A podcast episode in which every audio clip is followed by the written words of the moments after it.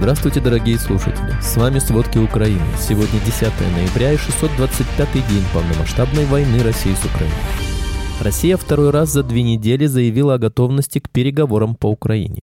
Армия России усилила давление на позиции Украины под Бахмутом. Россияне ввели в бой все резервы, которые у них были.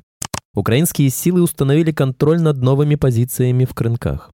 Россияне минируют критическую инфраструктуру во временно оккупированной Херсонской области. Такие действия могут свидетельствовать о намерении уничтожить ее при отступлении россиян с этих территорий. Представителя России впервые не избрали в состав Международного суда ООН. Президент Казахстана начал выступать на казахском после четвертой ошибки Путина в его имени. Сыну Кадырова вручили шестую награду после избиения задержанного. Правительство задумало запретить россиянам импортную одежду и бытовую химию. В России упала скорость мобильного интернета из-за нехватки оборудования. Обо всем подробней. Помощник президента Российской Федерации Юрий Ушаков заявил о готовности России к переговорам с Украиной. Об этом он рассказал телеграм-каналу ШОТ, посетовав на отсутствие конструктивных сигналов со стороны Киева. Россия готова к переговорам с Украиной, но от украинской стороны в последние месяцы не было даже намеков на новые контакты с Россией, подчеркнул Ушаков. Это уже второе заявление из Москвы о возможных переговорах с Киевом за две недели. В конце октября глава Минобороны России Сергей Шойгу также заявил о готовности к переговорам по Украине и сосуществованию с Западом при создании необходимых условий. Шойгу подчеркнул, что Россия стремится к равноправным отношениям с ядерными державами, подчеркивая их особую ответственность за мир и глобальную стабильность стабильность. Он отметил необходимость формирования справедливого многополярного миропорядка.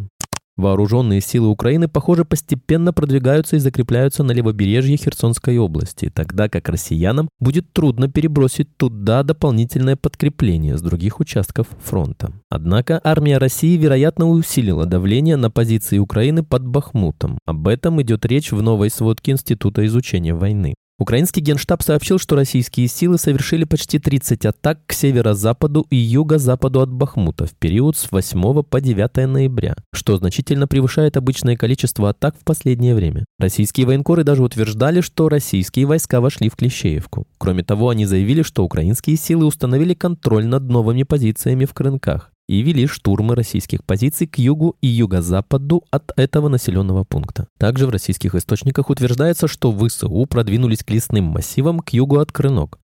ВСУ пытаются закрепиться на позициях между подстепным и казачьими лагерями, что в 23 километрах к северо-востоку от Херсона и 2 километра от Днепра. Полковник запаса ВСУ и пилот-инструктор Роман Светан рассказал, что россияне уже ввели в бой все резервы, которые у них были. По его словам, армия России ввела их в бой в районе той же Авдеевки, Угледара, Работина, Луганска и Бахмута. Он добавил, что расположение фронтов очень неудобное для переброски войск россиянами, потому что вдоль линии фронта у них почти нет ракадных дорог. Те, которые идут параллельно фронту на глубине до 50 километров. Украинской разведке сообщили, что россияне минируют критическую инфраструктуру во временно оккупированной Херсонской области. Такие действия могут свидетельствовать о намерении уничтожить элементы критической инфраструктуры при отступлении россиян с этих территорий. В Черном море, вблизи поселка Черноморское, в Крыму в ночь на 10 ноября были поражены два российских скоростных десантных катера, а в самом поселке, вероятно, было попадание в российскую казарму. Операцию провело Главное управление разведки Минобороны Украины. Позже появилось видео удара по катеру класса «Серна» с экипажем и бронетехникой. Его подтвердили официальные лица Украины. Россми сообщили о расстреле машины российских пограничников в Брянской области России и ликвидации подполковника ФСБ. Неизвестный из стрелкового оружия открыл огонь по машине ФСБ. На месте от ранений погиб замначальника отдела материально-технического обеспечения подполковник Сергей Шатый. Ранее бойцы русского добровольческого корпуса рассказали о том, что проникли в Брянскую область России и устроили засаду. Бойцы РДК показали кадры засады с автоматическим оружием. Российские силы принудительно депортируют на территорию России украинских заключенных, которые отказались от российского паспорта. Об этом сообщает пресс-служба Центра национального сопротивления Украины со ссылкой на документ, который оказался в их распоряжении. ЦНС подчеркнул, что все коллаборанты, которые причастны к похищению украинцев, известны украинскому подполью и будут привлечены к ответственности. Тем временем россияне на временно оккупированных территориях юга Украины усилили проверки телефонов у местных жителей, пытаясь найти членов украинского подполья. Проверки проводятся выборочно на улицах, и наличие паспорта России не избавляет от этого. Центр нацсопротивления Украины призвал украинцев чистить телефоны перед выходом на улицу.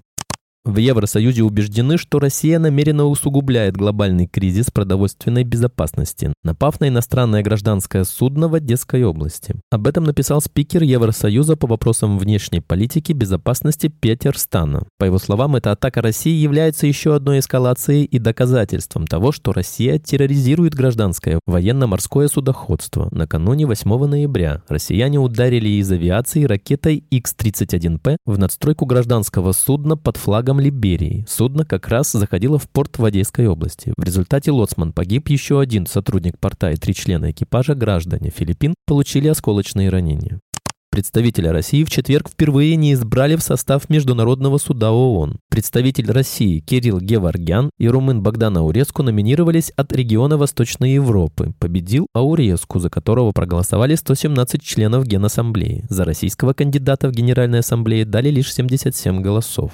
Международный суд ООН состоит из 15 судей, причем каждые три года избираются пять новых судей. Каждый судья представляет определенную региональную группу стран и должен заручиться поддержкой членов Совбеза и Генассамблеи ООН. Как известно, Международный суд ООН рассматривает несколько жалоб Украины против России, связанных с агрессией, в частности, о том, что Россия использовала вымышленный геноцид на Донбассе для оправдания полномасштабного вторжения.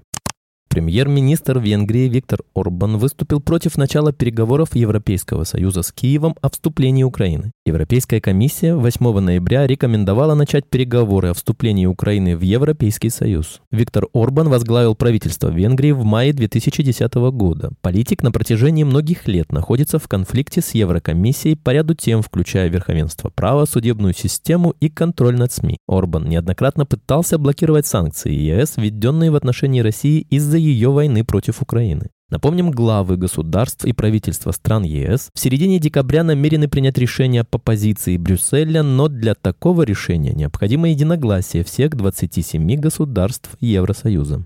Российская делегация во главе с Владимиром Путиным оказалась удивлена неожиданным стартом итогового выступления президента Казахстана Такаева, который начал его на казахском языке. Российская делегация и Путин, возможно, впервые столкнулись с тем, что на постсоветском пространстве им не удалось провести встречу только на русском. Ранее руководители стран СНГ проводили встречи, стараясь угодить президенту России. Такаев подал этот сигнал Путину после того, как президент России минимум четыре раза публично ошибся в его имени. Казахстан соблюдает нейтралитет в противостоянии России и Запада. Такаев принял Путина всего через неделю после визита президента Франции Эммануэля Макрона. Также на этой неделе страну посетила делегация США.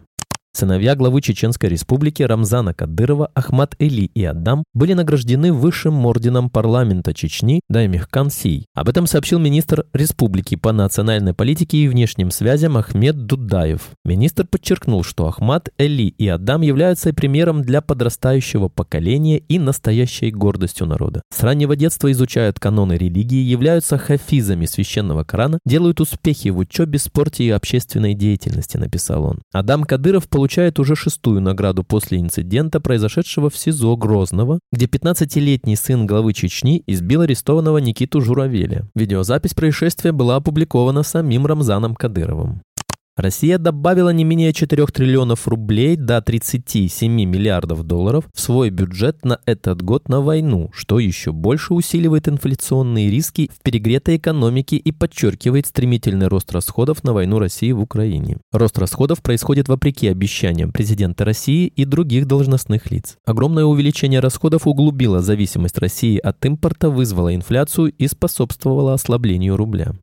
Идея секретаря Совбеза Николая Патрушева, предложившего ограничить поставки в Россию импортных товаров, нашла поддержку в правительстве. Минпромторг рассматривает возможность введения запрета на импорт некоторых непродовольственных потребительских товаров, сообщил в четверг замглавы ведомства Виктор Евтухов. По его словам, речь может идти об ограничениях аналогичных тем, которые Россия ввела в качестве контрсанкций после аннексии Крыма и войны в Донбассе в 2014 году. Тогда был запрещен ввоз в Россию мяса, колбасы, рыбы, морепродуктов, а также овощей и фруктов из Евросоюза, США, Канады, Австралии, Норвегии и других стран, присоединившихся к санкциям. Теперь под запрет могут попасть одежда, бытовая химия и другие непродовольственные товары, сообщил Евтухов. Он напомнил, что оборот непродовольственной розницы в России достигает 25 триллионов рублей в год, из которых 15 триллионов приходится на импорт.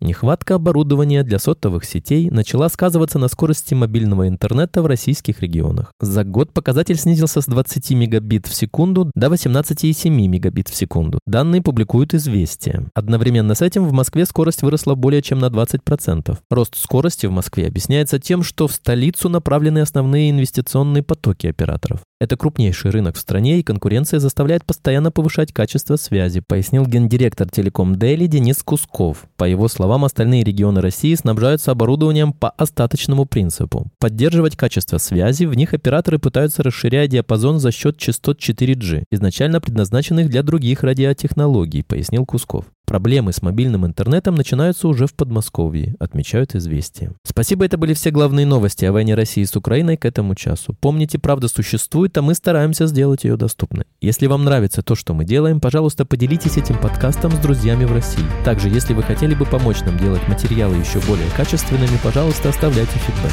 Это очень важно для нас и для распространения правдивой информации. До встречи.